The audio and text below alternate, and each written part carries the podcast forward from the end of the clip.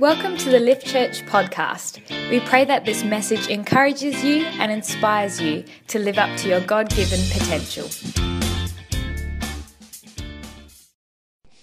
Anyway, next week is our Christmas experience, and we are going to have a good time, good family time together. Um, just to let you in, next week I'm going to be preaching using the keyboard. So it's going to be something a bit different, something that we've never tried before. We might completely tank. And uh, if that happens, um, then the following week we have a week off anyway. We're going to have a picnic rather than, than an experience. So, yeah. Anyway, um, coming up in January, um, obviously 2018 comes around. And many of you guys have already heard that we are um, having a theme over next year called Beyond Zero, where we're uh, talking about how we can get beyond baseline, beyond just living our lives average or normal or where we already are at. We want to go further. And a part of going beyond zero is that I believe that the Bible is one of the most important things, yeah? If you're a Christian, hopefully you said yes to that um, because this is God's word to us. This brings life, this brings instruction, this brings hope. And so, what we're going to be doing as a church is that we have uh, pr- uh, produced a January Bible reading plan, and that's available for you in the Connection Hub. We printed plenty for every family, I'm pretty sure. Um, and basically, we'll be reading through the books of 1 Timothy, 2 Timothy, Titus, and Philemon, all in the month of January. What an amazing way to start the year. You can tell people that you've already read four books.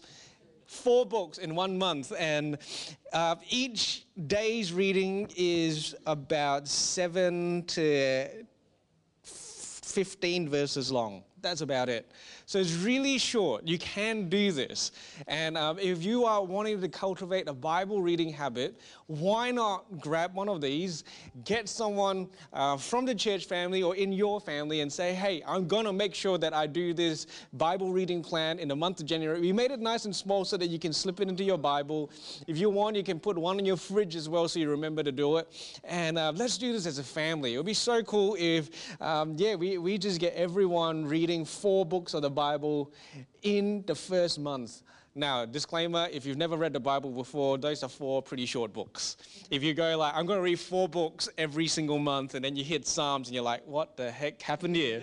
It's like someone had a lot to say about life. And uh, so, so they're four shorter books, but it's a great way to start the year. And we chose those letters. They are letters that Paul the Apostle wrote to people individually. And it covers a whole range of different things uh, that people were going through. And I just thought it would be really cool uh, to have uh, this perspective of what Paul wanted to leave with people.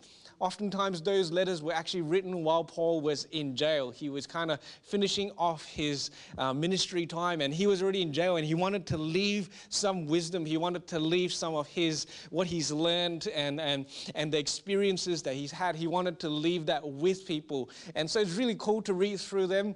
And uh, I so, so grab one of them. Uh, they are in the foyer on the Connection Hub. We got them nice and early because next week's Christmas and it's everyone's just going to forget. So grab one on this week and go from there. Anyway, cool. I want to pray before we start. I just sense that God wants to do something uh, special this morning, and I want to be ready. I want to be sensitive for it. So, why don't you join me as we pray? God, I just pray that your Holy Spirit is here, that you are speaking and that you are moving, and I pray that we are sensitive to your leading and what you are wanting to accomplish this morning. All those who pray in your name, and everyone says, Amen. Amen.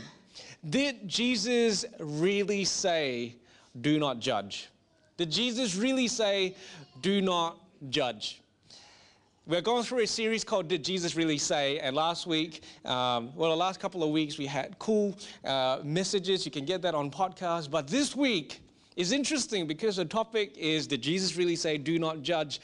And out of the whole series, this was actually one of those where there is uh, an actual quote from Jesus using those three words do not judge. The other weeks we kind of twisted it a little bit, or, or we pulled out what some people think Jesus said, and, um, and, and, we went with that. But this time around, uh, we found, well, not found, we knew that there was a verse that, that, that quotes Jesus saying, Do not judge. And I don't know about you, but the words do not judge, Christians, you're not allowed to judge, has been thrown at us as Christians, at me as a Christian, um, uh, for a good couple of years now. It's become a thing, yeah? You know, with all our, uh, that's happening in our cultural climate, with everything that is taking place in the political, in our uh, communities, in all those different spaces, suddenly the words Christians are not meant to judge has suddenly come in vogue. It's something that is always thrown around, especially when Christians decide to voice an opinion. Yeah? I voice an opinion, and it's like, you're a Christian, you're not supposed to judge. And that makes it really difficult for me, especially in my journey and in my life. Because I have often been judged to be judging someone before I have judged them. Make sense? Yeah. I know it was a bit convoluted, but let me tell you why. I went to university and I studied um, psychology, and I studied psychology back in the day when psychology wasn't as um, influential, should, should, we say, like it's not, it wasn't as much in society at that point in time. There's, there's a lot more pop psychology that's available now, and so psychology has become a bit mainstream. But I was studying psychology before it was that mainstream, and the number one thing that would happen when I met someone new is that we would start talking about our lives, and then they would say, "So what are you doing?" And I would say, "Oh, I'm studying psychology," and then almost without fail, the person would go, Oh, are you reading my mind? And then they would say, haha, joking. And then, because I can read minds, I would know that they were not really joking. They actually were really worried that I was reading their minds and judging them. In case you guys don't know, I was joking. Psychologists can't read minds. But because of the person's awkward laugh, it was quite obvious that they did not, they had some thoughts in there that they didn't want anyone to know. And um, so I was judged to be judgmental before I even thought about being judgmental. And then a few years later, uh, I became a pastor. And same kind of scenario, I would meet a new person and I would be like, hey, how you going? And as we chatted, they would say, so what are you doing? And I would say, I'm a pastor.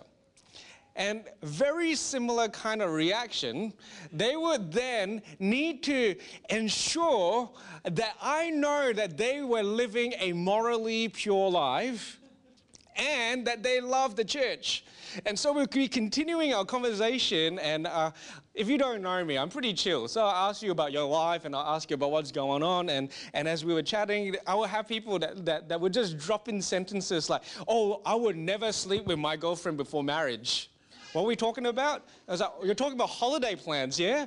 Oh yeah, I would, I would visit a different church every Sunday while I'm in the UK.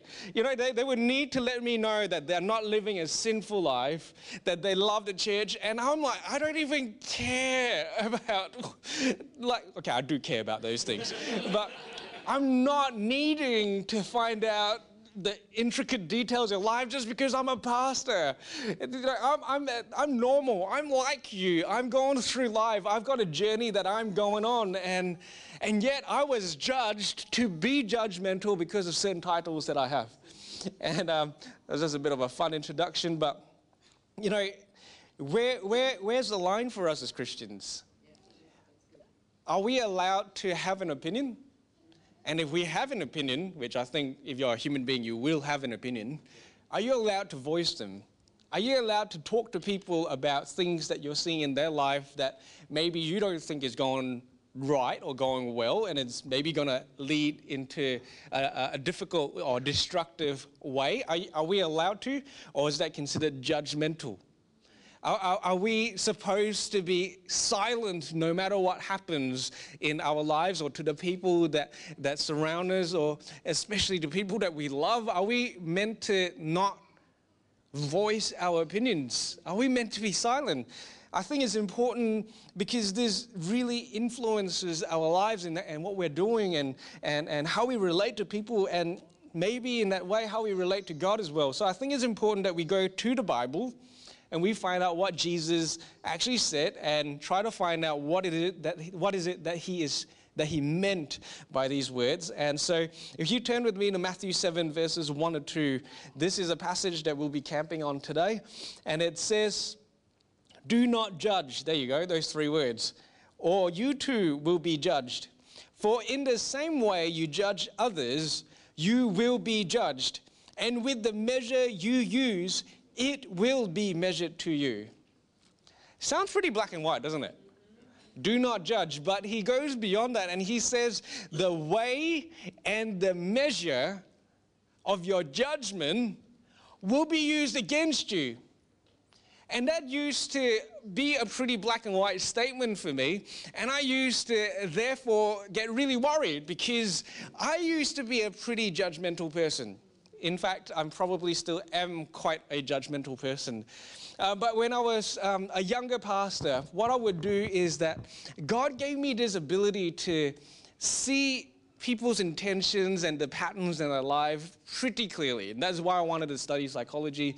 It was something that was a, a bit of a natural ability, personality, gifting that God had given to me.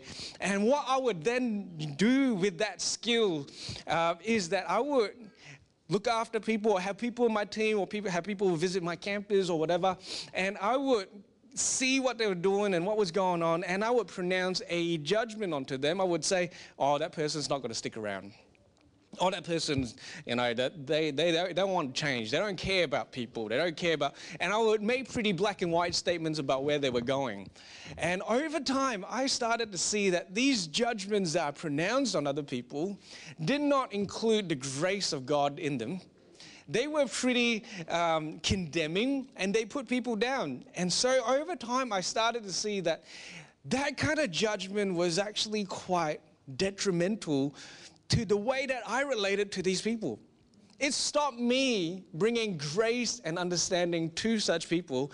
And in that way, I saw that that's not good, especially with what Jesus was saying. The same way and the same measure of that judgment will be heaped against you and it was pretty intense. And so over time, I've, I, have gone through a, a, a, maturing in this because I do believe that God has given me those skills and abilities, and, and I do want to use them to uh, do good stuff with it. But I've had to learn what that means and what that looks like.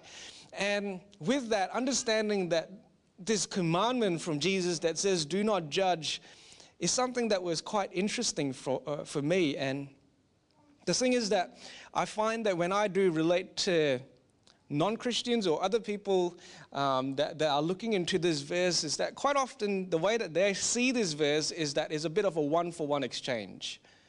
That means that if I pronounce that you are sinful, Jesus or God is pronouncing me as sinful. Make sense? Because it's the same way and the same measure. So if Andre, you're such a sinner, in that moment, God's looking at me and saying, Oh, you're such a sinner. You know what I mean? Makes sense? I don't know if that's a conscious thought for you, but I think that's what some people kind of picture as going on. But then as I went through my life, I started to see that it's not that black and white. Because as a guy, I love watching sport. And while I'm watching sport, I shout stuff at the referees all the time. You blind idiot. And when I shout at the referee this judgment, you blind idiot, did I become a blind idiot? Well, maybe some of you believe that. Because it's big say, why are you shouting at the TV again? and know, while, while, I, while I was driving, I've known to have some mild um, road anger, not rage. I don't get out of my car, road anger. And someone cuts in front of me, and I'm like, you, I don't know, what's a good thing to say? Let's tone it down. You monkey. you monkey. And, and I, I don't start growing any more hair. I mean, I wish I could grow a little bit more hair on my face, but, you know, it, there's no one for one exchange going on. And in fact, when you look at Jesus, he's pretty judgmental. You know, there's this story, right? And I, always found this story really interesting. But Jesus goes to a temple, goes to the temple. There's only one temple in Jerusalem. And he goes to the temple and he actually sits and watches people give their money to the temple.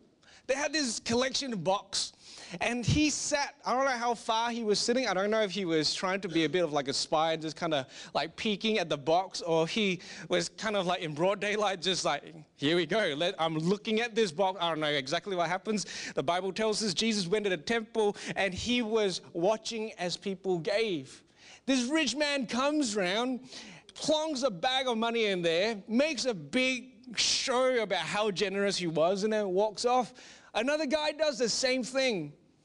And then there was this little widow, this old widow. She kind of just silently made her way to the to the collection box and she drops a couple of coins in and kind of just tries to get away without wanting anyone to know. And in that moment, right, Jesus calls his disciples, all 12 of them, and he says, Hey, hey, look. Look at this woman. She's given more than anyone has ever given, or, or, more than the others have given. And in that moment, even though it was a good judgment, a judgment of how good one person was, by reference, Jesus was also saying about the other two that they were being stingy. Jesus judged how people were acting.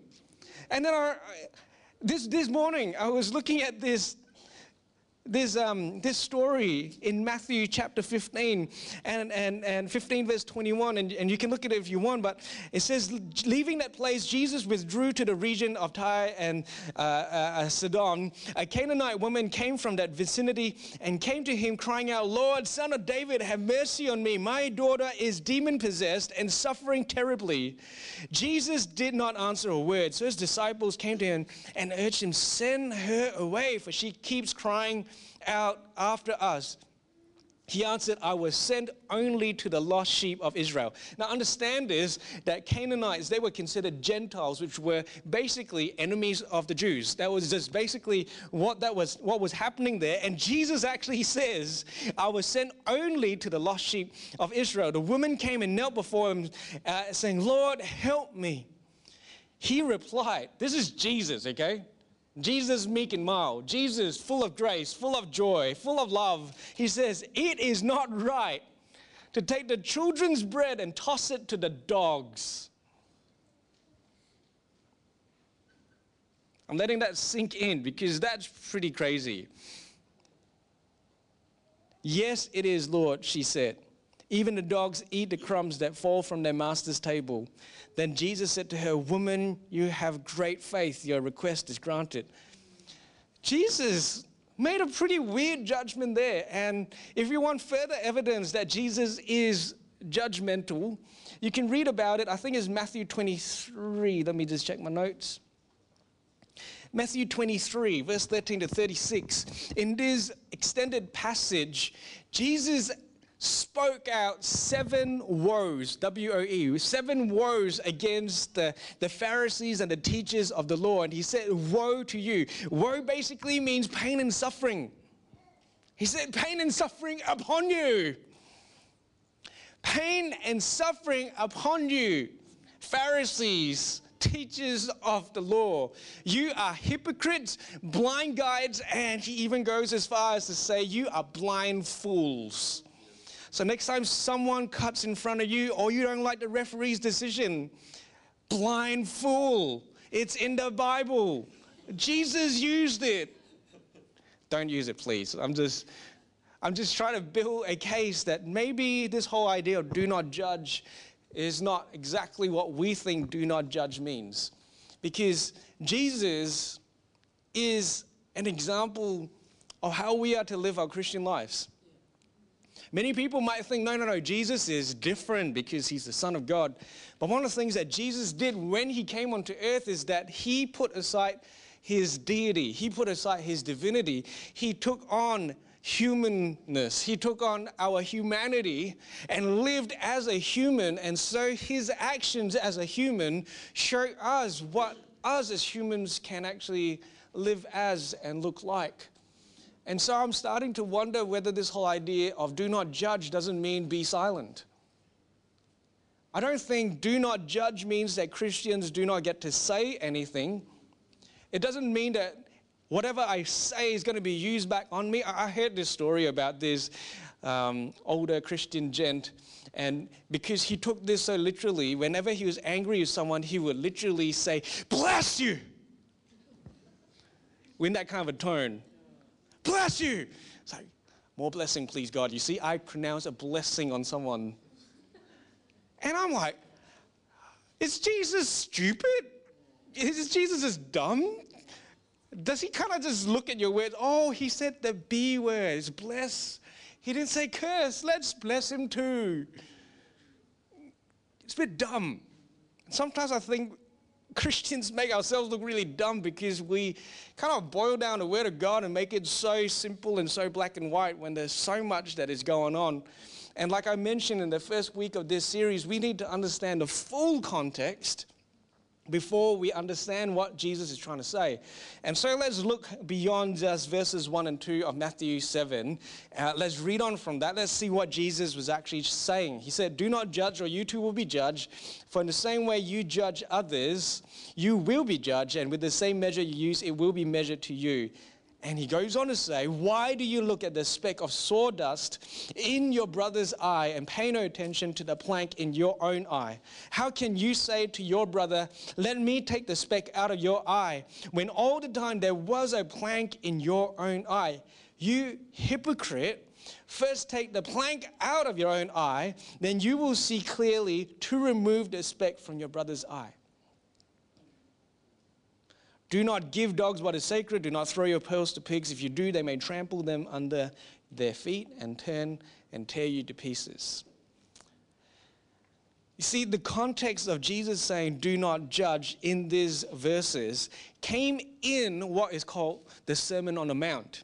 This was the first big sermon that was recorded in the Bible for us, and it goes from Matthew 7, uh, Matthew 5 to Matthew 7. And basically, if I was to summarize what Jesus was trying to teach the people in that sermon, was a new kingdom culture. A new kingdom culture what was going on is that the Pharisees and the, uh, the, the, the, teachers of the law, they had created this culture on how Jews were to live and what Jesus spoke about often is in, in, the, in, in, in those three chapters is, is new way of living uh, in, in stark comparison to what these Pharisees were teaching people to do.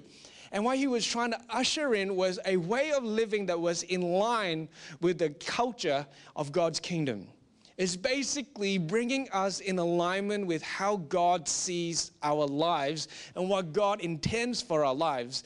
Do not judge is part of that culture. But part of that culture doesn't include being silent no matter what. In fact, Jesus was saying, first, take the plank out of your own eye then you will see clearly to remove the speck from your brother's eye. I will go so far as to say that God is intending for this kingdom culture to be a speck removing culture. To be going around helping people to see clearly in their lives. But the problem was that the old culture included a whole bunch of people that had planks in front of their eye and were trying to teach people how to live lives the Pharisees, the teachers of the law, they saw the Bible through their plank and they were teaching people how to live with a plank. But because Jesus came and he had a relationship with God that is now available to us, by the way, he removed that plank and he was saying, No, no, no, no, no. Don't put planks in front of people's eyes. That's being hypocritical which remember he did use in Matthew 23 on the Pharisees. In fact, if you look through all of uh, Matthew, Mark, Luke, and John, he was often calling the teachers of the law hypocrites. And in the same way, he was saying, You're being hypocritical when you've got a plank in front of your eye and you say that you're trying to help. When we have a plank in front of our eye, do not judge. Do you know what planks do? Planks stop us from understanding. Planks stop us from perceiving. Planks stop us from being able to empathize with another person. It stops us from being able to connect with other people. And when you look at the way that Jesus related to people in the Bible, the very interesting thing to me is that there is no cookie cutter to what Jesus was doing. There wasn't a, if the person is sinful, treat them this way. If the person is a decent person, treat them this way. If that person is a liar, treat them this way. There's no law on how to deal with people. In fact, Jesus dealing with people was probably one of the most frustrating things in the Bible. Let me give you an example. Jesus met this man called Zacchaeus. Zacchaeus was a tax collector. And a tax collector in those days was basically a very, uh, uh, basically, uh, what do you call it? State sanctioned thievery, if you will. He, he had the power of the Romans to uh, uh, to collect taxes, but he would often collect more than he needed to. And so he was a thief and he was a person that everyone hated. Now, when you see someone that everyone hates, the way that you think Jesus should relate to him. So maybe take away Zacchaeus because we know what happens to his story, yeah? And let's say you put in place a pedophile. Let's say you put in place Hitler you put in place someone that everyone should hate. And then you go, all right, let's see how, how you're going to deal with him, Jesus. How Jesus dealt with Zacchaeus would have blown everyone's mind because Jesus did not call any judgment on him, didn't remind him of his sins. Jesus simply went to Zacchaeus and said, let's have some food. And that's why I live, we love food because many of you are like Zacchaeus. Just joking, totally joking. But we love food. Um, and, Zac- and Jesus just had a meal with Zacchaeus. And in the moment, Zacchaeus, after that meal, went, you know what? I can't live that life anymore. I'm going to give every little bit back that I have stolen four times over. Do you know what just happened there? That meal was Jesus taking the speck out of Zacchaeus' eyes his plankless vision enabled him to go to a person and say, you know what? Right now, this person doesn't need another person telling him that he is uh, a, a scoundrel. He doesn't need another person telling him that he is a broken person. He knows that. Right now, he needs someone to see him and uh, have a meal with him, show him that he's still human, that he's still got a future, and so Jesus went, I'm going to have a meal with him. But then you go to another passage in the Bible where Jesus met with a young rich ruler. And this young rich ruler, by his own account, has never done anything wrong. He's been trying real hard, he's been doing real good. And you would think that person Jesus could show a little bit more grace to because he's actually doing really well. But in that exchange, Jesus actually says to him, You got a real problem. Your money is your God and is stopping you from having a relationship with the true God. Straight up. You've got a problem with money. You need to deal with it. The rich young ruler who supposedly was living a pretty good life received a pretty scathing judgment from Jesus. You're not living right. Why does Jesus do that? It's because his plankless vision enabled him to see the speck in the person's eyes. What I'm trying to impress upon you is that in dealing with people, we cannot just throw out do not judge. We're supposed to not judge from a plank in front of our eyes attitude, and we're meant to bring understanding, and we're meant to bring healing and hope. You know, the problem with our culture is that it's done something really damaging, and that is that we have equated hurt with harm. We've equated hurt with harm. Hurt and harm are two completely different things. But so often in our culture, when you relate to people, you will see this that whenever they feel like they are hurt, they feel like they have been harmed. Let me give you an example of why hurt and harm aren't the same things. A little while ago, we became paranoid and we stopped having playgrounds. We started having play areas that were completely sanitized so that kids cannot climb past 30 centimeters or something along those lines. We became so conscious of our kids' safety that we created playgrounds that we thought they would not be able to get hit in. Do you know recently a whole bunch of studies have shown that these two safe playgrounds have become harmful to our kids because our kids don't learn hand eye coordination. Ooh. They don't learn risk taking behaviors. They are so scared to do anything. They don't learn all of those things that we learn, even though some of us receive broken arms and broken legs along in the process. And do you know that that's harmed our kids even more? You can go look at the research. Because we didn't want to hurt our kids, or we didn't want our kids to be hurt, we've actually harmed them because we wanted to put a bubble around our kids, we created this space of safety, or what we think is safety, and we've harmed their development. And I think, in a very similar kind of a way, I'm wondering whether we have become so worried about hurting people that we're actually harming them. What we need to do, Christians, I want to talk to Christians for a moment, that we need to get better at removing the planks from our eyes. We need to be able to allow God to examine us and tell us, you look ridiculous right now. We need, you know what I've learned? I've learned that I needed people to tell me about my planks. I don't notice my planks anymore. They become part of my vision, they become part of me. And I'm so glad that I had people that hurt me. I've had people that bruised my ego and hurt my pride. I've had people that pointed out my mistakes and pointed out my immaturity. They hurt me because they love me.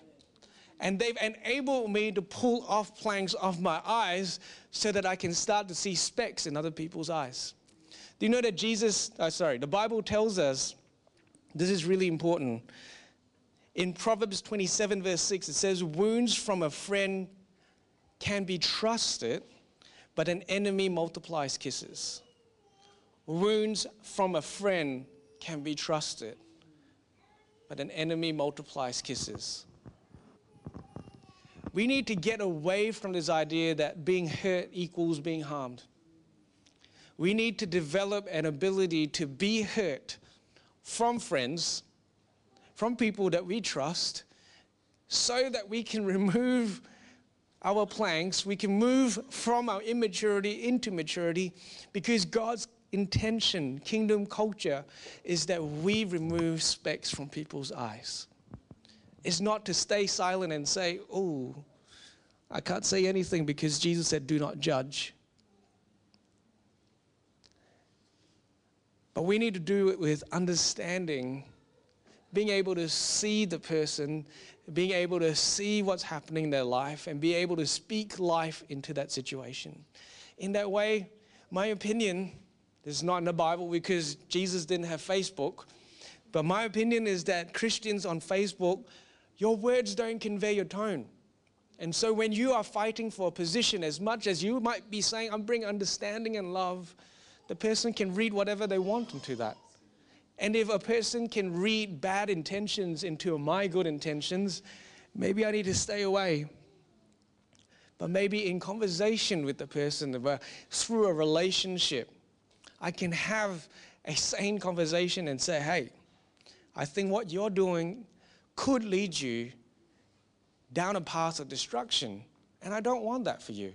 But in the same way, maybe some people that we've already seen as being someone that's not very nice, Maybe we will look past their thorny exterior, their prickly personality, and we can see that person just simply needs love. Simply, simply needs someone to say, let's go get a coffee. Let's go have a meal.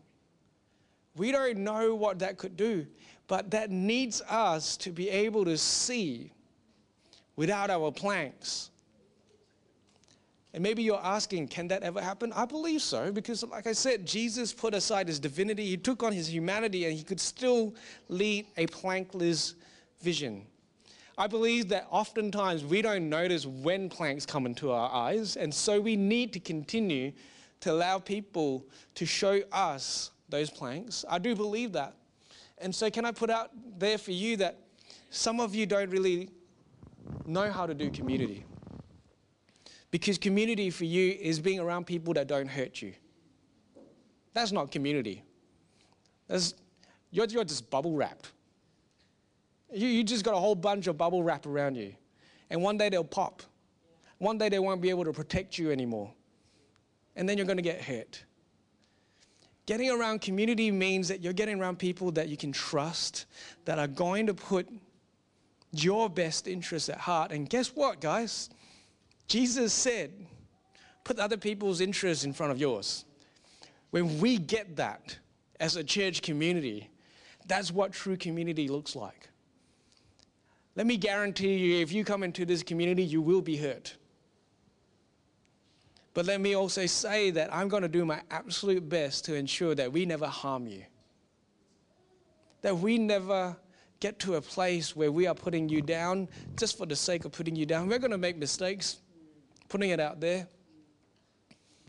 And you are going to get hurt, but that hurt hopefully will lead to maturity and will lead to growth. So many people have stopped going to church because they've been hurt. And quite often,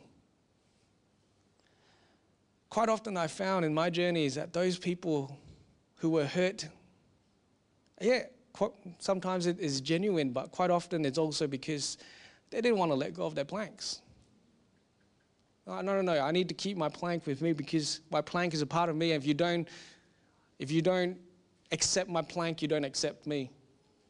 I was like, no, no, I accept you, and that's why I don't accept the plank. I see you for who you should be. I see you for who you can be. I see you because there's greatness in you, but right now you got a plank. A plan that's hurting you and is hurting other people. And so when Jesus said, do not judge, he wasn't saying stay silent. He was saying learn how to do community better. He wasn't saying that you're not allowed an opinion. He was saying learn how to voice your opinion in an understanding, in a loving way.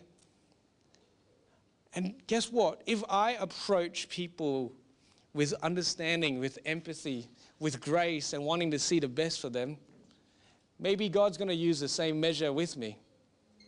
He's going to approach me with understanding, with empathy, understanding that I'm just human. I'm trying my absolute best, but I'm going to get things wrong every now and then. But He sees grace. And every now and then, it hurts. Every now and then something happens in life, and I'm like, God, why aren't you protecting me? And he's like, No, no, no, I am protecting you because I'm trying to remove that speck from your eye. And when you remove that speck, life is going to be so much better. Right now, you're always like, you're hurt. You're hurting yourself. But you've learned how to live with that hurt. I wanted to bring you to a new place, and the process of getting to that new place hurts a little bit, but it's going to get better. Does that make sense? I don't want this sanitized version of Christianity existing in Lift Church where we can't actually help people grow. We can't actually get on people's journey and, and be vulnerable and be open and say, Yes, I'm struggling. It's okay. I don't want this sanitized version of community where people are walking through the doors and having a, a hard time, but you can't say anything because you're so worried about this idea of silence and and all that kind of stuff. I want us to be real. I want us to be real with one another. I want us to be able to be open to one another. And that's the life that, having lived in that kind of community, I know sometimes it doesn't feel that great, but it always is for my good.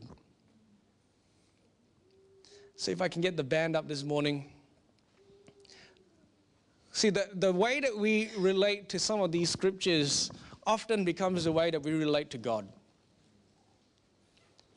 And I think some of us are so worried about hurting others or being hurt that you're a little bit worried about God.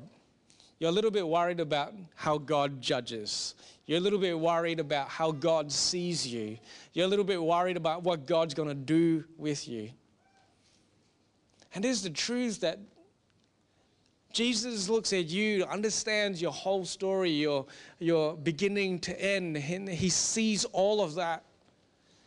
And He knows how to relate with you in a way that is able to remove the planks, is remove, re, able to remove the specks so that you're able to see what life is meant to be like. And this morning, I want to give people the opportunity to allow God to, into your life.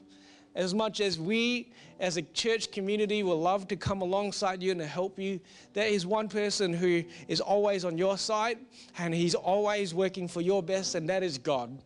And I love that in the Bible, Jesus says that when you accept me into your life, I give you the Holy Spirit. The Holy Spirit is called our counselor. He's called our helper. He's called uh, uh a, a person who lives inside of us. Is God living inside of us in order to, to, to speak to us, in order to give us guidance and, and, and helps us to live the life that God has for us. And so this morning, I want to give people the opportunity to, to receive Jesus as their Lord and Savior. I want to give people the opportunity to stop pushing God off, to stop saying, God, I'm too worried about being judged by you. I'm too worried about what you're going to do or how you see me. God always sees you through the lenses of grace. He always sees you through the lens of what Jesus has already done. And so this morning, if you want to accept Jesus as your Lord and Savior, I'd like to invite you to say this prayer with me. So, every person, just close your eyes and bow your heads for this moment. And everyone, say this prayer with me Dear Jesus, I invite you into my life. I know that I'm a sinner. I know that I've fallen short. So, Jesus, wash me clean and make me whole. I invite you to be my Lord and my Savior. Amen. Thank you for tuning in today. If you would like to find out more about Lift, check out our website at theliftchurch.com.au.